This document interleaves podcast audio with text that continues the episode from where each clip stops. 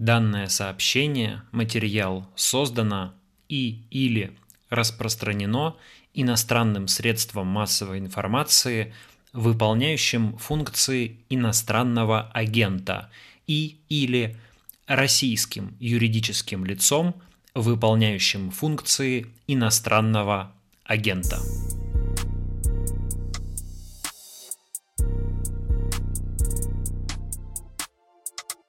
Друзья, добрый вечер. Меня зовут Дмитрий Колезев, я главный редактор платформы Republic. Мы сегодня разговариваем с историком, с востоковедом по первой специальности Андреем Борисовичем Зубовым. Андрей Борисович, добрый вечер. Добрый вечер, Дмитрий Евгеньевич. Рад вас видеть.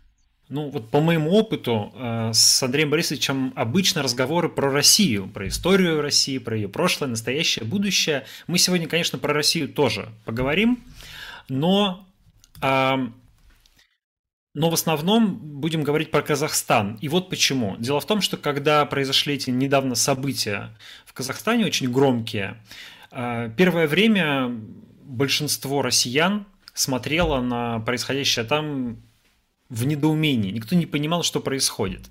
И одним из первых людей, кто предложил общественности какую-то внятную интерпретацию событий, был как раз Андрей Борисович, который в своем Фейсбуке опубликовал пост про борьбу казахстанских престолов. И из этого поста кое-что стало понятнее. Точнее, многое стало понятно. Я не буду сейчас пересказывать, ссылка у нас есть в описании трансляции. Наверняка многие из вас уже читали или как-то знают эту примерно версию событий, о том, что это были не просто беспорядки, это был, по сути, схватка элитных кланов.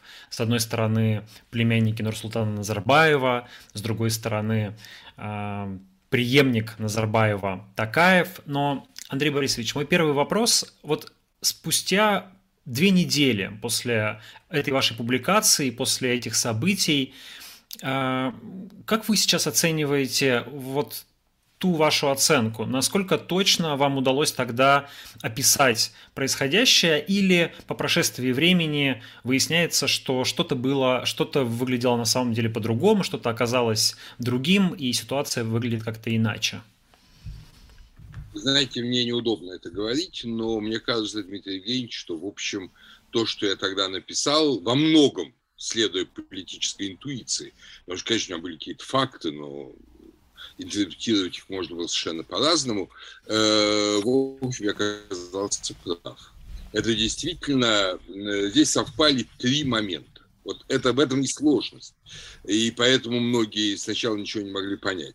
С одной стороны, реальное возмущение народа нищетой, в общем, свинством, которое с ним, как с ним обращались, то есть все деньги присваивали элиты, как, собственно, и в России, а народ жил очень бедно, в богатейшей стране.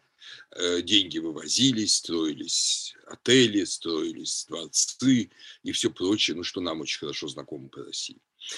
И вот народ восстал. Сначала восстал в главном, самом богатом регионе Казахстана. Это Мангышлак, где добывают газ, нефть, уран. Потом эти волнения перебросились на всю страну. И после этого вступили в борьбу, собственно, власть должна была как-то на это реагировать. И вот Токаев решил, что наступил момент, когда он может свести счеты с кланом Назарбаева. Ведь он же был назначен как ширма для клана Назарбаева.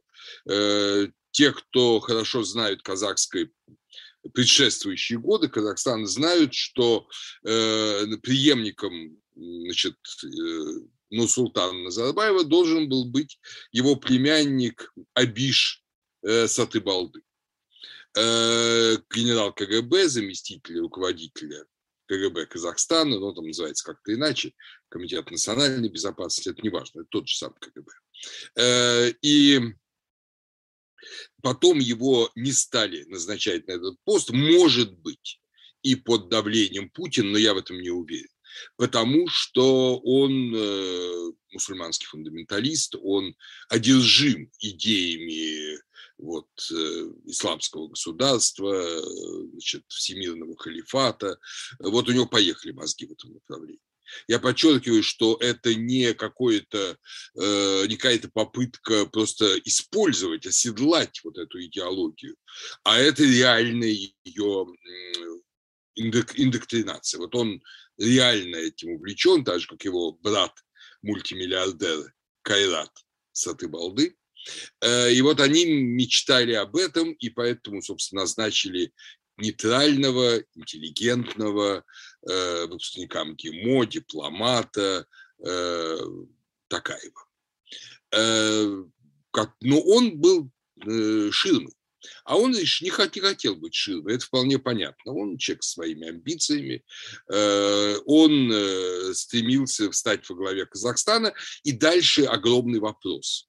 Огромный вопрос, на который ответ настолько ближайшее будущее, хотя какие-то моменты этого ответа уже я замечаю. Он хочет только по видимости проводить другую политику, а на самом деле стать вот таким же новым Нурсултаном. Или же он хочет действительно, вот он же был послом в Сингапуре, он отлично знает эту страну, таким же политическим деятелем, который из авторитарного прошлого выведет свою страну в богатое демократическое будущее. Пока не знаю ответ на этот вопрос, но как бы там ни было, он не стал расстреливать эти демонстрации, как это сделал Нурсултан Назарбаев в конце декабря 2011 года. Он, наоборот, сказал, что эти требования правильные, что он снижает цены на сжиженный газ для народа, что он стремится к местным выборам, к самоуправлению на уровне акиматов, к парламентским выборам. Даже он несколько раз упомянул об этом, честным парламентским выборам. Вот, это воодушевило людей. И, кажется, все было бы хорошо, но... Естественно, клану Назарбаева стало ясно, что это означает смерть этого клана. Не физическая, конечно, смерть, а смерть, властная смерть этого клана. И тут вот Абиш и Кайрат, они включились в борьбу. Ходили слухи, до меня они доходили, что вообще Абиш планировал и готовил фундаменталистский, мусульманский, халифатский переворот в Казахстане, но он его готовил на позднюю весну, когда, естественно, климатические условия Казахстана позволяют легче осуществлять большие перемещения людей.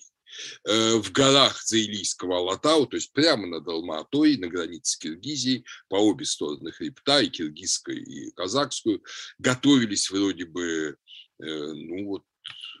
повстанцы, муджахеды, как называете, как угодно. И в основном это были, естественно, не какие-то там афганцы или то, это в основном были обычные киргизы, казахи, узбеки. То есть это были люди из бывшей советской Средней Азии. И опять же надо помнить, что это не были пешки.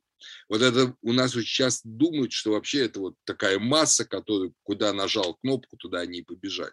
Это были сознательные, убежденные люди, в основном, которые не за деньги, да, деньги там были и немалые, но которые за идейные соображения, как у нас там какие-то христианские фундаменталисты, да, есть, типа Малофеева и его сторонников, которые пошли там в Донбасс воевать, они же пошли, да, за деньги, но, как говорится, не только за деньги, за идею тоже, да? Как говорится, в старом и циничном анекдоте, 3 рубля разве деньги? Понимаете? Так что это были убежденные люди. Они готовились в этих лагерях салафитских. И если вы помните, вообще в основном, по-моему, мы все забыли об этом, но один мой друг, работающий в Казахстане, мне напомнил этот факт, что 2 года назад примерно умер от передозировки наркотиков в Англии внук Назарбаева. Но перед тем, как он умер, он написал открытое письмо, его все, кто хотели, прочли, я его тогда читал, и он писал, что на что вы смотрите, в горах Заилийского Алатау вот эти самые люди, он называл их по именам, Абиш, Кайрат, они готовят салафитский заговор. Там тренировочные лагеря. Но все сочли, что он просто передозировки кокаина имел. А, видимо, он знал это. Он понимал и сказал, и умер ли он от передозировки, или умер от того, что слишком много сказал, мы это, в общем, не знаем. Но это даже в данном случае и не важно. Важно то, что этот процесс был не одного года. Но тут они поняли, что или сейчас, или никогда.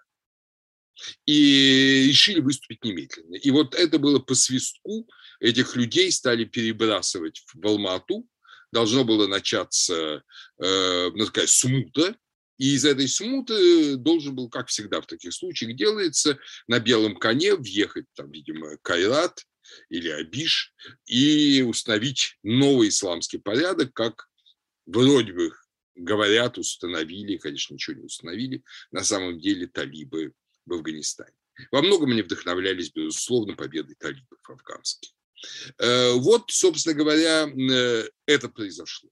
И когда это стало происходить, и когда... А мои вот друзья, я об этом писал в Фейсбуке, мои друзья, которые просто вот, они и казахи, и русские, живущие в Казахстане, принадлежащие вот к бизнес-сообществу, ну, средний класс, да, крупные международные фирмы, они ходили на эти митинги мирные, ходили к мэрии Алма-Аты, требовали, выступали, все было мирно, хорошо.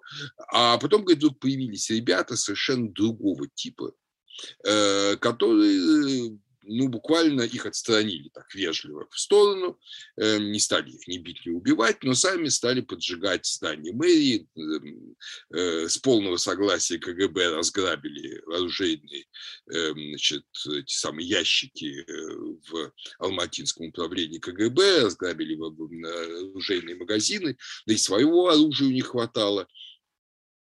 И все происходило захват власти. И вот тогда Токаев пытался использовать армию, и не получилось. Попытался использовать КГБ, обратился к Масимову.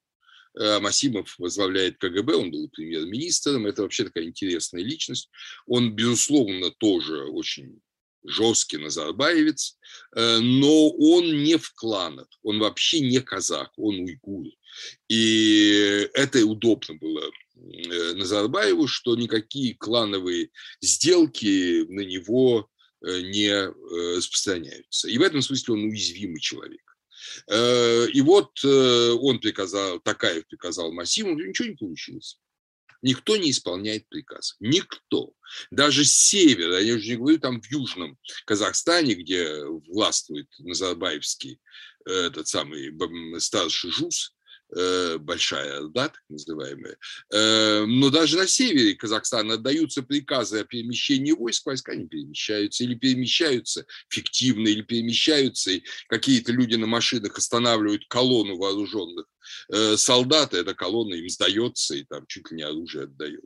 Понимаете? То есть это явно инсценированный был захват власти. И, видимо, Максимов в нем был. То есть, а почему войска, как вы считаете, себя таким образом вели? Потому что они участвовали в заговоре таким образом или просто оказались небоеспособны? Ну нет, они вполне боеспособны, у Казахстана неплохая 100-тысячная армия, а я думаю, что руководство вот аккуратно за эти годы последние, после того, как Абиш не был назначен преемником Нурсултана, а был назначен Токаев, да, аккуратно замещались или привлекались на свою сторону руководящие кадры.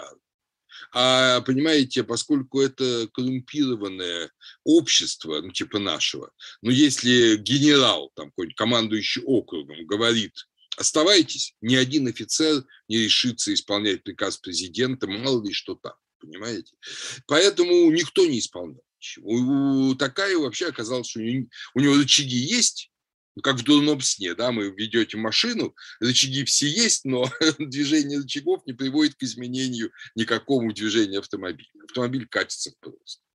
И тогда-то он решил призвать путинские войска, формально ДКБ. И эти путинские войска переломили ситуацию. Оказалось, что вот это тоже очень характерно. 100-тысячная армия. Ну, кажется, что эти 5000 декабристов. Ну, их бы разметали там, понимаете, ни от кого бы от них, да еще КГБ, никого бы от них не осталось. И оружие есть, все есть. Но оказалось, что нет. Это тоже очень характерный момент, тоже очень важный, мы его должны исследовать. Оказалось, что как только появилась организованная сила, независимая от собственно, заговорщиков, от этого клана, да, Назарбаева, тут же эти офицеры, генералы в основном стали сдаваться, в лучшем случае в худшем стреляться. То есть никакого организованного сопротивления не было оказано вообще. А эти ребята, салафиты, просто ушли в горы снова, в свои лагеря, кто смог уйти. И вот это приглашение войск переломило ситуацию.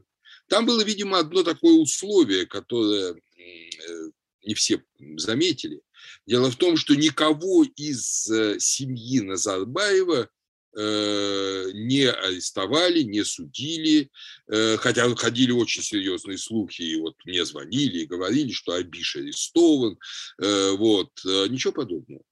Потом Абиша и Кайрата видели в Дубае, остальные там в основном улетели в Англию, во Францию, младшую дочь Назарбаева, Алию, тоже видели в Эмиратах где-то.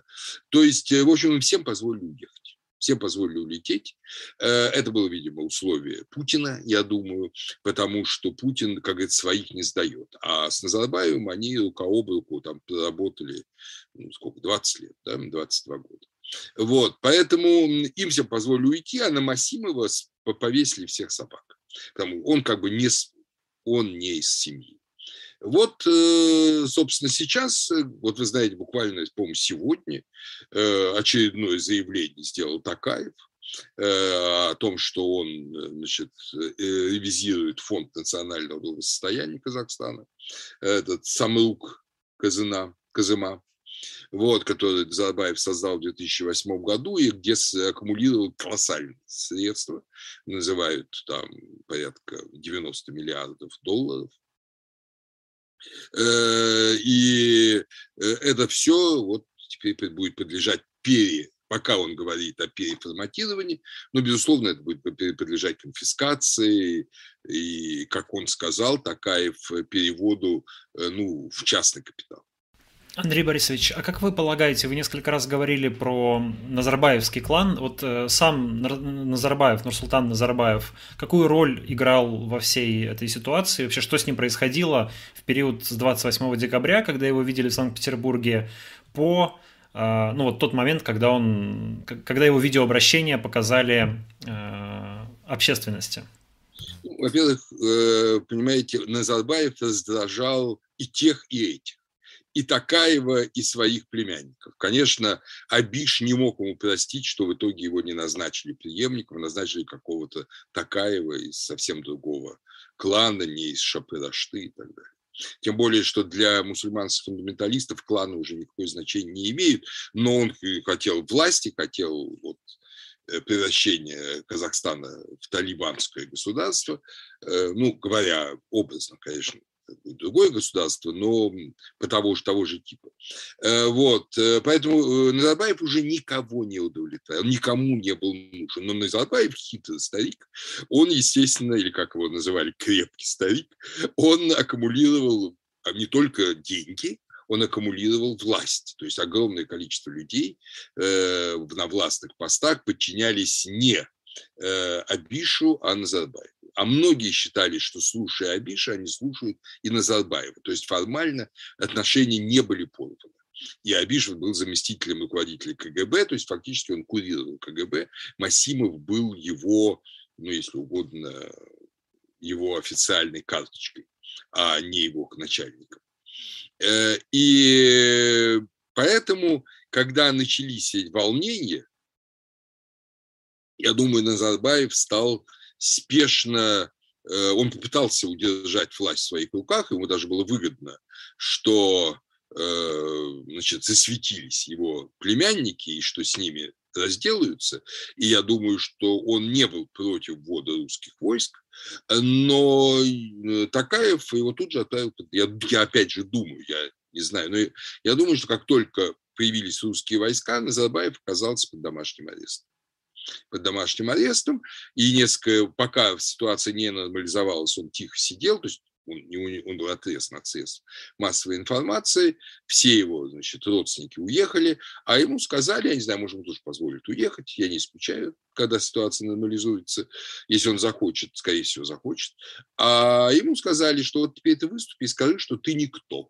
Это такой типично восточный уже ход такого публичного унижения. Это, конечно, не так грубо, как делает Кадыров, проси прощения, да. Но это, в общем, в том же направлении. Он скажет, я теперь только пенсионер, все. Вот. То есть никто уже на меня не рассчитывает. Не рассчитывает, что я руковожу чем-то, не рассчитывает, что я во главе каких-то кланов. Это, возможно, было лицемерие, потому что он сохранял в своих руках довольно много рычагов денег и власти. Но, видимо, вот судя по тому, что и сегодня произошло с этим фондом, все эти рычаги у него забирают. И я думаю, что закончится тем, что через какое-то время он улетит куда-нибудь. Скорее всего, в Англию. Учитывая то, что в критический момент армия и силовики не поддержали Токаева, он воспользовался поддержкой российской армии, но теперь российская армия ушла, ведь Токаеву нужно как-то продолжать работать и с той же армией, и со своими силовиками.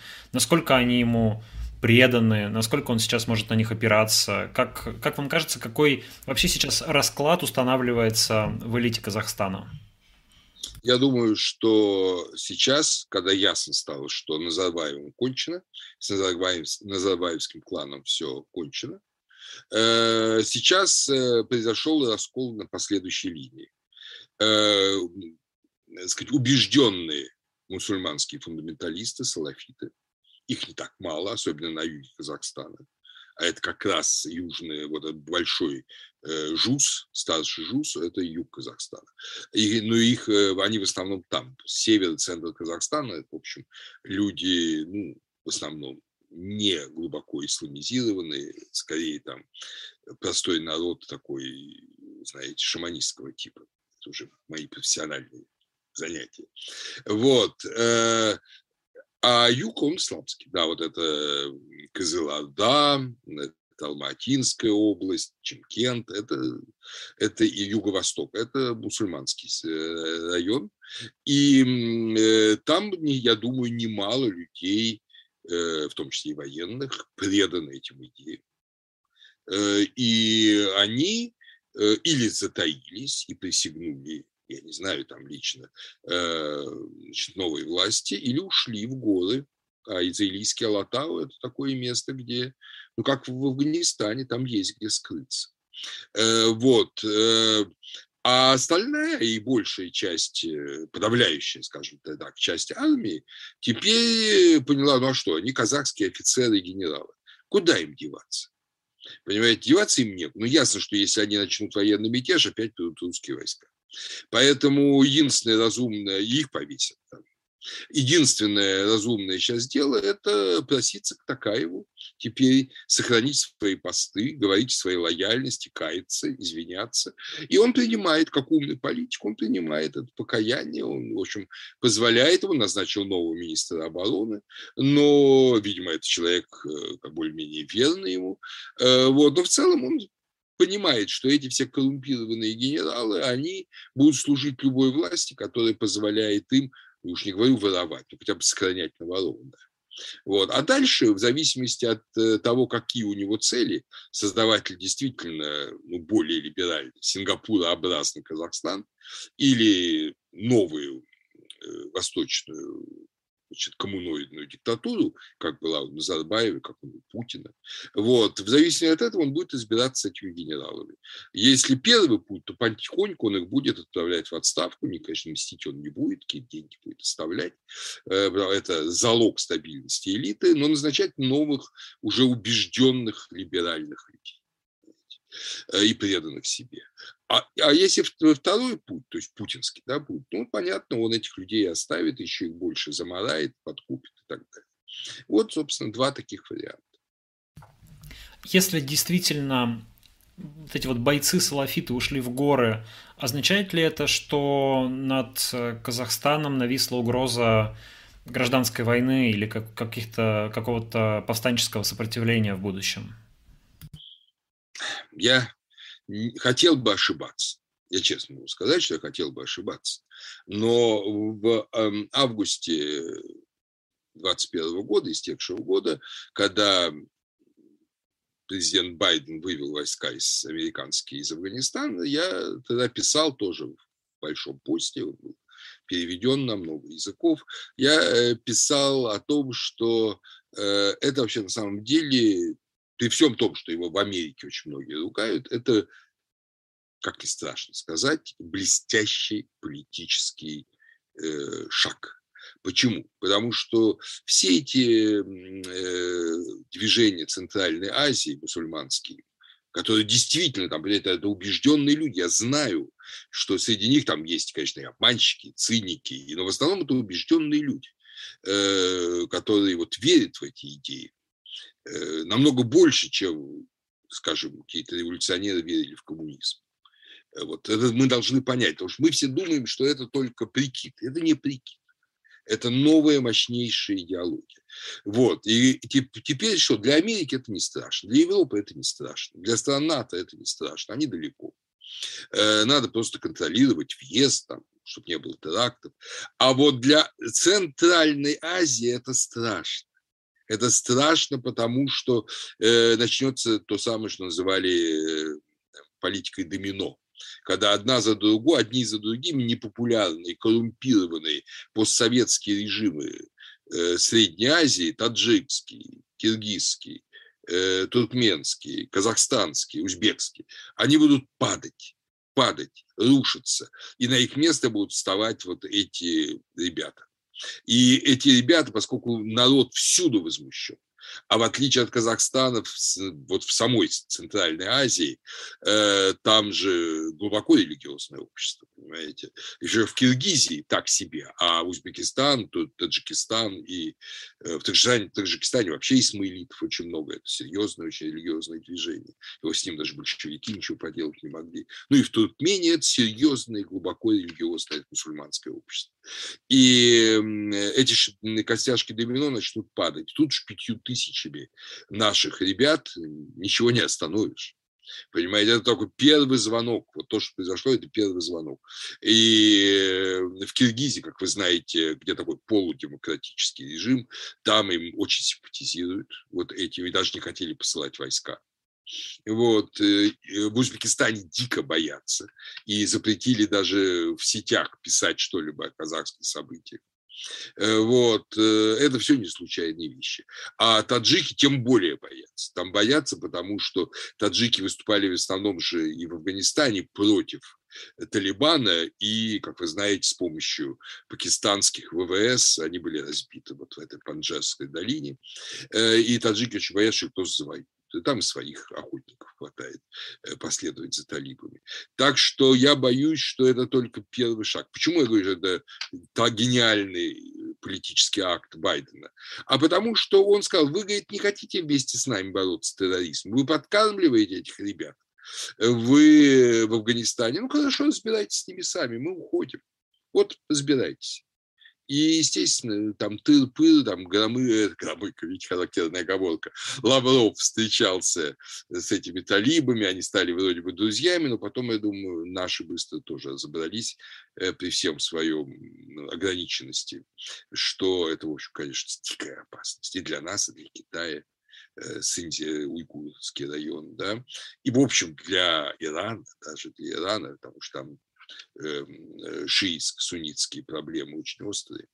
Вот. Но это другой разговор. Поэтому я думаю, что Средняя Азия единственная альтернатива салафитскому вот этому талибанскому реваншу или не реваншу, а просто захвату Средней Азии с полного согласия значительной части населения, добавлю, и с радостью, так же, как в Афганистане произошло, это дать мощный импульс такому вот движению, сингапурскому движению в Казахстане, в Киргизии, в Узбекистане, это увлечет. Ведь пока народ в целом, благодаря или из-за советского и даже досоветского имперского российского прошлого, он, в общем, привык себя чувствовать периферии западного мира. Для него ближе европейские какие-то представления о жизни, чем афганские, там, скажем, чем талибанские. Но это очень быстро сменится, потому что простая деревня, она во многом уже, понимаете, культурно другая, чем была в советское время, понимаете, или чем в Семиреченской области это было до 1917 года. Вы помните, что Семиреченская область – это нынешняя Алма-Атинская область, и больше ее. Так что сейчас, можно сказать, последний шанс. Или дать действительно сингапурский путь с постепенной демократизацией, честным. Почему демократизация нужна? Не ради того, что и глупые там люди говорят, демократия превыше всего, а потому что демократия предполагает, что народ контролирует распределение доходов в парламенте, налогов, и, соответственно, вот таких не образуется нечестных миллиардных состояний, не происходит такого обворовывания, потому что местное самоуправление и национальный парламент этого просто не позволит. Демократия нужна не сама по себе, а как средство избежать всех этих олигархических вещей. А если не так, то салафиты придут, я боюсь, не только в Казахстан, но и на Волгу. Не надо забывать, что мусульманское население Башкирии, Татарии, Восточной Сибири, Западной Сибири – это население, которое тоже подвержено этим идеям. Среди молодежи мусульманской в Астраханской области, в Татарии, в Башкирии многие увлечены этими идеями, многие. И совершенно искренне. Я знаю этих людей, беседую с ними. Они там не все, может, готовы резать голову, но они все увлечены таким фундаментальным исламом, шариатом, как законом светского общества. И так вообще, как говорится, и до Москвы недалеко.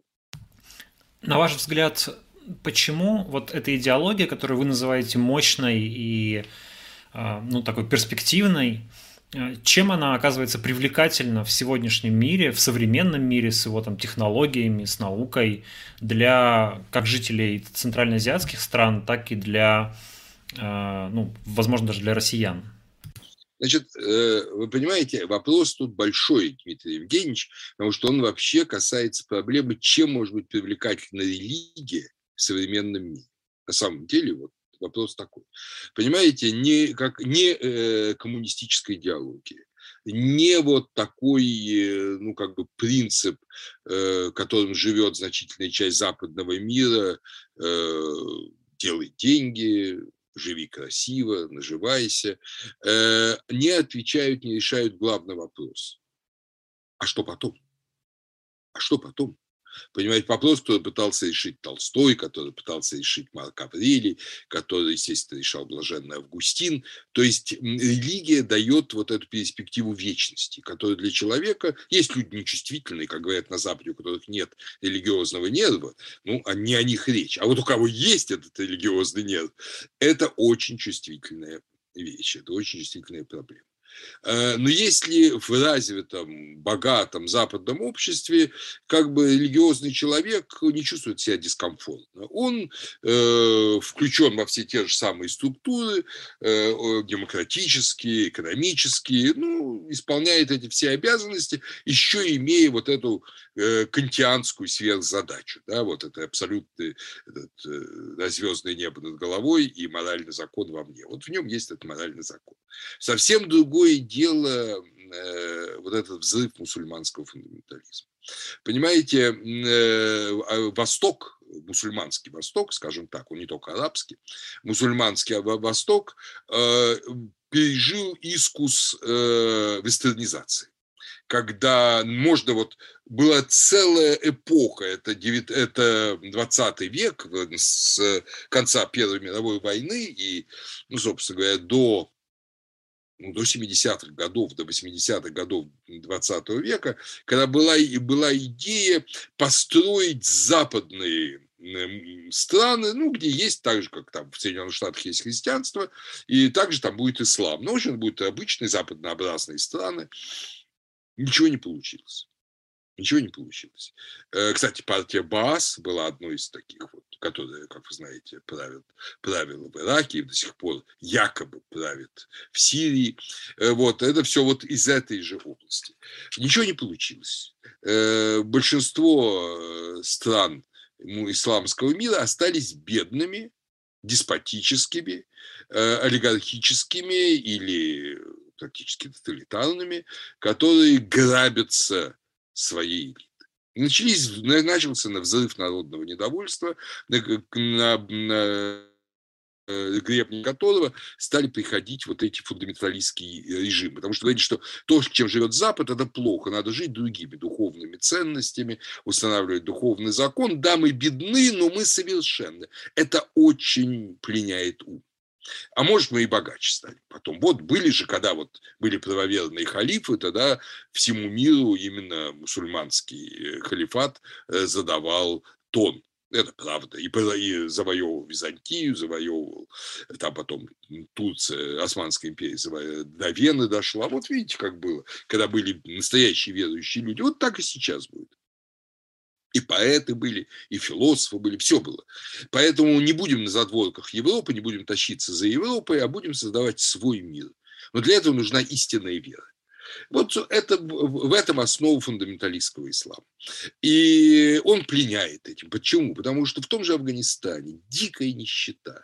И никто там не смог ничего сделать, ни король, ни британская администрация, ни советская администрация, ни американская администрация. Никто ничего сделать не смог, потому что коррупция колоссальная, в общем, на народ всем наплевать. А вот эти братья-мусульмане, они вот предлагают другой вариант.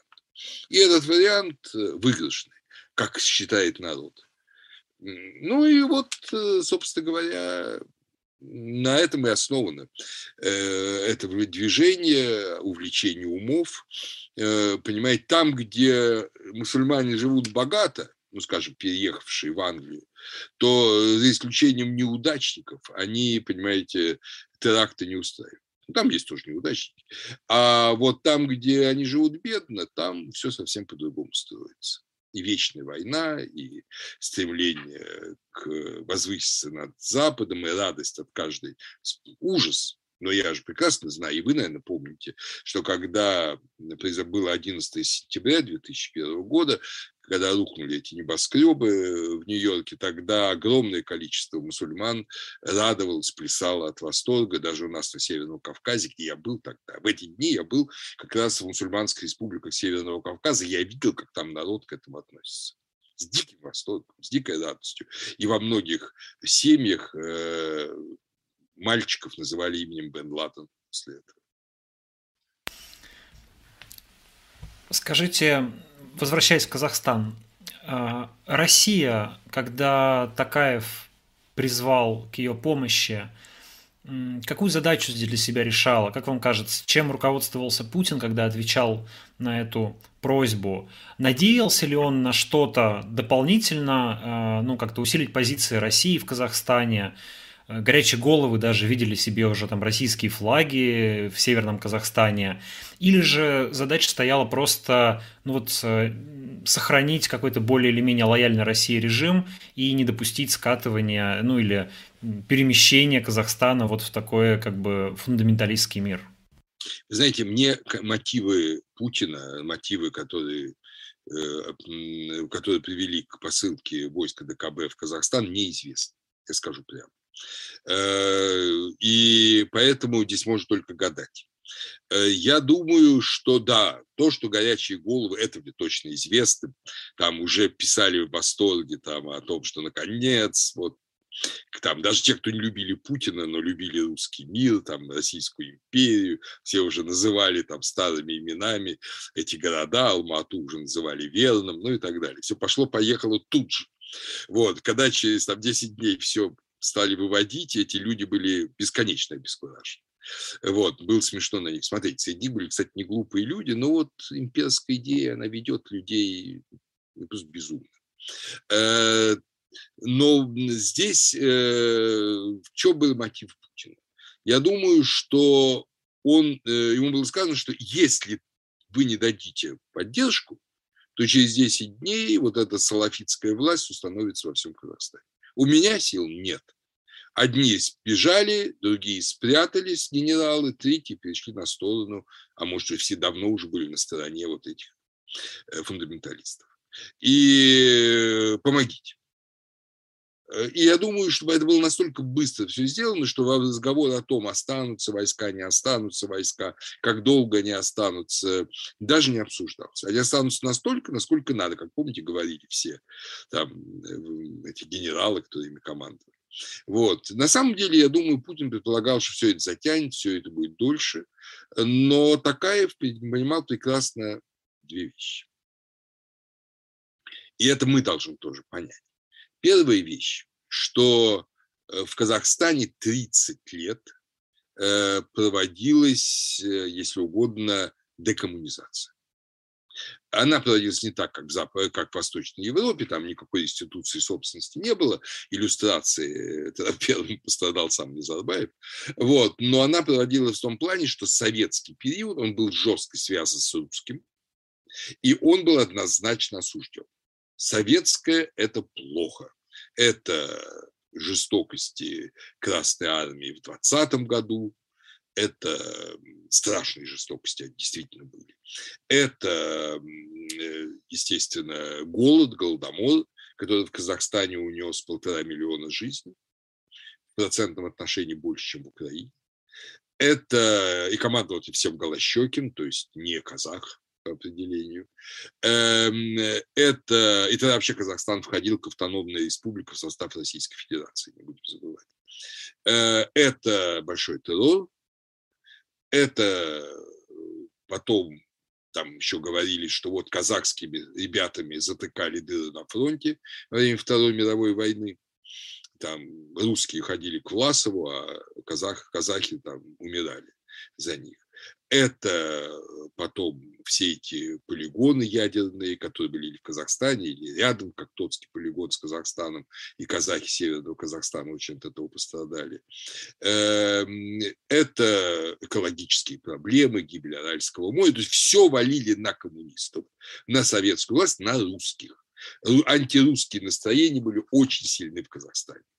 Они не были в таком плане, что вот каждый русский, который живет рядом, он гад, но к русскому прошлому, к русской власти и имперской, да, еще подавление восстания 16-го года в Казахстане, еще старой имперской русской власти, его тоже помнили все.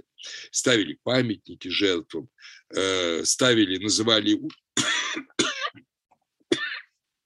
улицы именами расстрелянных казахских патриотов из некоммунистических партий, у них такая была партия Алаш-Арда, близкая к кадетам, вот, и всех убили. А там были замечательные люди, члены Государственной Думы и так далее. Вот, все были убиты, кто там не успел сбежать, а сбежало очень мало. Всем им даны улицы, памятники. То есть Казахстан 30 лет воспитывался как страна, где русские принесли великое зло. Поэтому к русским войскам отношение было в целом плохое. Но другое дело, что когда стали сжечь Алма-Ату, понятно, любые люди, которые прекратили пожары, они воспринимали симпатии, но не более того. Это первый момент. Поэтому, видимо, Токаев сказал, что если вы не выведете, то ненависть к русским скоро заставит убивать русских солдат. Поэтому лучше уходить. А второй момент, чисто экономический. Запад дал понять, что если русские войска останутся, то западных инвестиций станет намного меньше в Казахстане. Казахстан живет западными инвестициями. Большая часть вложений в экономику, особенно в горнодобывающую, нефтедобывающую промышленность Казахстана, это Европа, это Нидерланды на первом месте, это Англия, Германия, но это не Россия и даже не Китай. Процент китайских инвестиций невелик, русских совсем ничтожно мало. Поэтому уйдут эти капиталы, и все. И что вы будете поддержать, кроме Белоруссии, содержать Казахстан, надо уходить быстро. И Путин утерся и ушел. Ну, что-то Кремль взамен получит, ведь все-таки услуга была оказана, режим Токаева спасли. Я думаю, что он получит только одно. Он получит, не салафитский режим у своей границы. Это очень много, на самом деле. Это очень много. И то, что это делается, в отличие от Афганистана, не руками, скажем, в данном случае русских, в Афганистане американцев, да, а делается руками самих казаков, только лучше. Только лучше. Потому что если, понимаете, казахи будут убивать казахов-салафитов, никто там, это будет война гражданская, внутренняя, никто не скажет, что это колониальная война. А вот если это русские ребята будут делать, то это будет колониальная война. Это опять будет 16-й год, это опять будет гражданская война, как вот она была в 18-20 годах. И это, конечно, для России очень плохо. Вы несколько раз упоминали Сингапур, и у нас есть в чате вопрос от Алекса Иакова, если я правильно читаю фамилию. «Добрый вечер», пишет он, «станет ли Токаев казахским Ли Куан Ю? Возможно ли такое?» Ну, вообще, действительно, возможно ли, насколько реалистично представить, что Казахстан вот сможет пройти по пути этих реформ? Я знаю, что даже Назарбаев на заре своей президентской карьеры, он увлекался образом Ли Куан Ю. Токаев тем более, это я знаю совершенно точно. И какая-то идея управляемой, направляемой демократии вот, ему была близка. Но здесь есть один объективный момент, к сожалению, не в его пользу, не в пользу этой идеи. Понимаете, Ли Куан Ю создал свой Сингапур на великолепном фундаменте британской империи, где функционировало британское право, до сих пор там функционирует, и экономическое, уголовное, любое, британский суд независимый, Сингапур, как и все эти state settlements, вот все эти британские колонии в Малайи, Малака, Пенанг, они все управлялись, в общем, демократически. Там были городские советы, выборы, я этим занимался специально. То есть народ привык к демократии, привык к неподкупному суду, привык к свободной рыночной экономике. И когда Сингапур стал независимым государством, надо было эту привычку сохранить, и Ли Куан Ю ее сохранил. И постепенно на этом основании очень здоровым воздвиг Республику Сингапур. А какое основание у Казахстана? Советская, тоталитарная, бандитская, да, власть. Бандитская, подчеркиваю, потому что мы часто говорим, что нынешняя власть бандитская, но нынешняя власть выросла из той, да, бандитская власть. Что было до этого, уже забылось. До этого было, конечно, не было такого бандитства, и, в общем, в Российской империи и Среднюю Азию развивать пытались, но тоже это был короткий период, и о нем все забыли. А, в общем, 100 лет бандитизма, 100 лет разгула, полного презрения к человеческой жизни, полного презрения к суду и правде. Понимаете, сплошные лагеря. Казахстан – это сплошные лагеря, понимаете, страшные. Вот, кстати, это еще одна претензия, что Казахстан стал местом, куда со всего Союза свозили депортированных лиц и изменили этнический состав Казахстана. Казахи стали меньшинством. Казахи тоже очень болезненно это воспринимают. Так что сделать Сингапур из Казахстана вряд ли удастся. Но сделать Казахстан демократический и преуспевающий не без труда можно. Но это для этого требуется гениальный политик. Намного более гениальный, чем Ли Куан Ю. Ли Куан Ю было не так сложно. Надо было быть просто порядочным человеком. А вот для Казахстана, как и для России, это сложная задача. Как мы видим, ни в Казахстане, ни в России ее решить не сумели.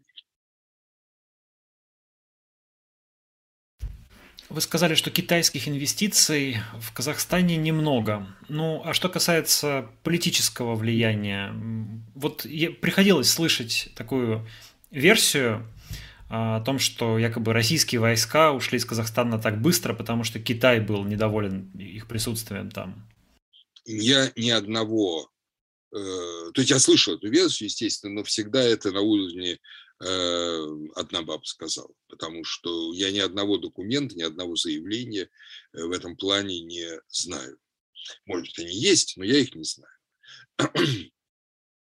Дело в том, что, понимаете, Казахстан по своей сути, по сути своего народа, он антикитайская страна. Потому что, во-первых, в Китае уйгуры, не случайно же Масимов уйгуры, уйгуры – братский народ, очень близкий к казахам по языку, или такой же веры, суннитский ислам. Много очень уйгуров до вот этого голода 1932-1933 годов, они жили в Казахстане, более 200 тысяч уйгуров ушло в Китай, спасаясь от голодной смерти в 1932-1933 году.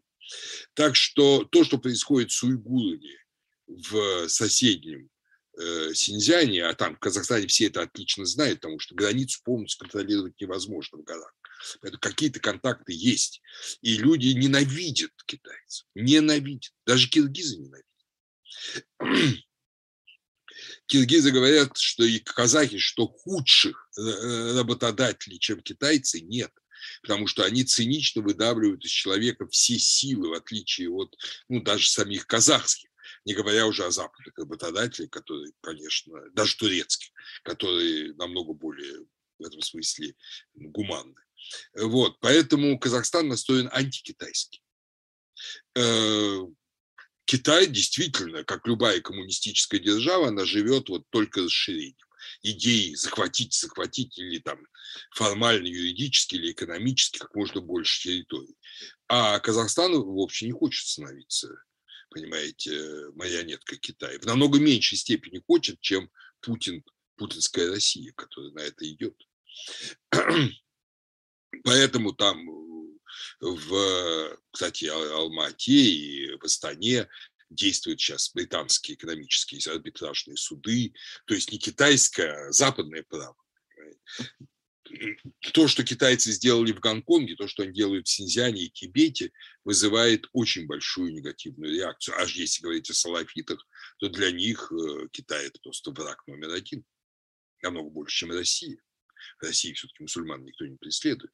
Так что у Китая мало перспектив в Казахстане.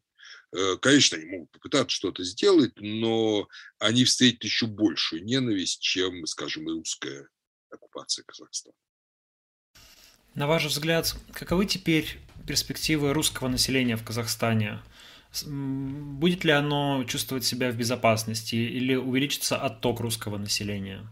Это зависит от того, сохранится ли режим Токаева, такой вот европеизированный, да, и ориентированный скорее на плавную демократизацию, скажем так, плавную либерализацию, плавную вестернизацию, я вот пытаюсь найти правильный термин. Или же придут к власти салафиты. Если, конечно, придут к власти салафиты, русским надо просто уезжать. Бросая все, это очевидно. Делать в Казахстане совершенно нечего. И в этом смысле надо забыть, что там в каком-нибудь там Семипалатинске, Усть-Каменогорске, Петропавловске большинство или почти большинство русского населения. Речь идет о спасении жизни, а не о изъятии территории. О территории вообще-то забыть раз навсегда. Вот. А вот если будет такой режим вестернизированный, то мне кажется, что да, русские будут очень нужны. Они сейчас ведь нужны в Казахстане. Ведь в Казахстане двойственное отношение к русским. С одной стороны, их не пускают на руководящие посты, как правило. Все руководящие посты были заняты казахами. Я думаю, эта традиция сохранится. Именно потому, что к русским руководителям в Казахстане, вспомните, сам Назарбаев пришел к власти, когда народное первое возмущение, первое массовое восстание в СССР перестроечного времени было же в Казахстане, когда против этого назначения Колбина восстал, первый секретарь ЦК, восстал Казахстан, и тогда пришел, назначили как раз Назарбаева, тогда еще сравнительно молодого человека. Вот. Так что, с одной стороны, вот это отношение негативное к русской власти сохранится, русские не могут рассчитывать на административную карьеру в Казахстане, на властную карьеру, но зато русские очень нужны как технические специалисты. Ну что греха таить, хороший врач, хороший инженер – это чаще русский, чем казах, хотя, конечно, есть хорошие казахи. Есть плохие русские врачи-инженеры. Ну, в общем, их ценят, им платят хорошие деньги. Русским во многих международных компаниях, в их офисах в Казахстане, русских не меньше половины, понимаете, потому что они хорошие вот, служащие этих международных компаний. Большие трудяги в этой сфере, в сфере менеджмента.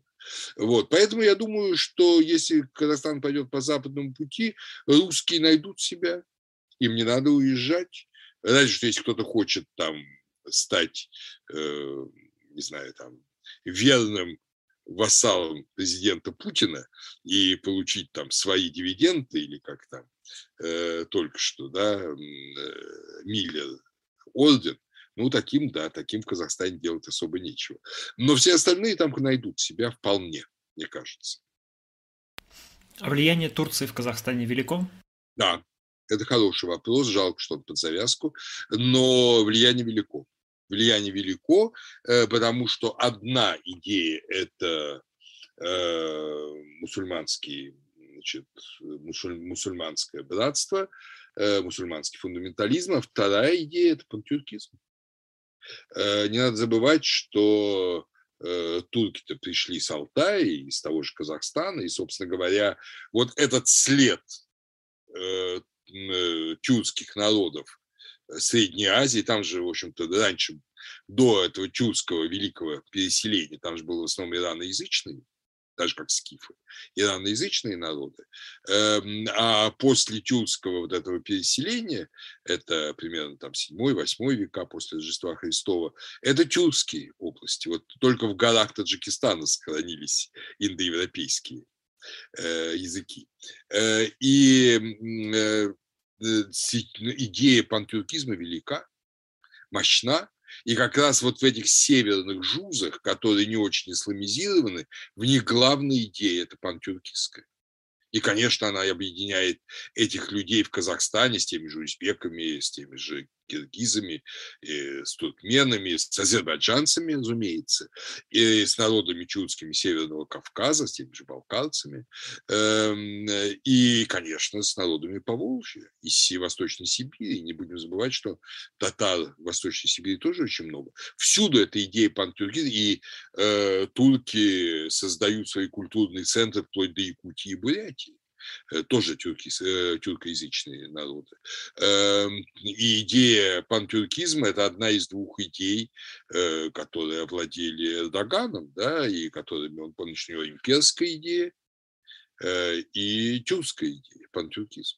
Не забудем, что Энвер Паша, знаменитый идеолог пантюркизма и палач армянского народа, он ведь перебрался в Среднюю Азию и погиб в борьбе с большевиками в Средней Азии, именно сражаясь, он никакого вообще был неверующий человек, сражаясь за идею вот единого Туркестана, Тюркестана, как его называли, от Алтая до Средиземного моря. Так что все это тоже кружит голову многим людям, но в основном более интеллигентным, в отличие от исламской фундаменталистской идеи. То есть там всего много. И это мы не должны это забывать. Это мир интересный, сложный и сейчас бурлящий, в чем все убедились. Он будет бурлить и дальше. И его бурление очень связано с Россией. Потому что и пантюркистский фактор, и исламский фактор, и западный фактор, они все будут влиять на Россию. Если Токаеву удастся его вестернизационный проект, огромное количество людей из русской элиты отвернутся от Путина и будут смотреть, вот надо делать так, как Токаев и Ли Куан Ю. Понимаете, это намного более. Не ссориться со всем миром ради каких-то химерических целей, а дружить со всем миром ради ну, стабильности, богатства и народу, но главное, самих себя. Андрей Борисович, я вас благодарю за очень интересный разговор. Спасибо большое, что нашли время. Я думаю, что нашим зрителям, нашим слушателям было также интересно. Огромное спасибо. Пользуясь случаем, поздравляю вас еще с прошедшим юбилеем. Спасибо, Дмитрий Евгеньевич, дорогой. Спасибо. Мне было очень приятно беседовать с вами. И зная проблемы, которые у вашего канала, у Републики, я и хочу сказать, что я всецело вас поддерживаю. Мне это очень близко. Огромное вам спасибо. Всего доброго. До свидания.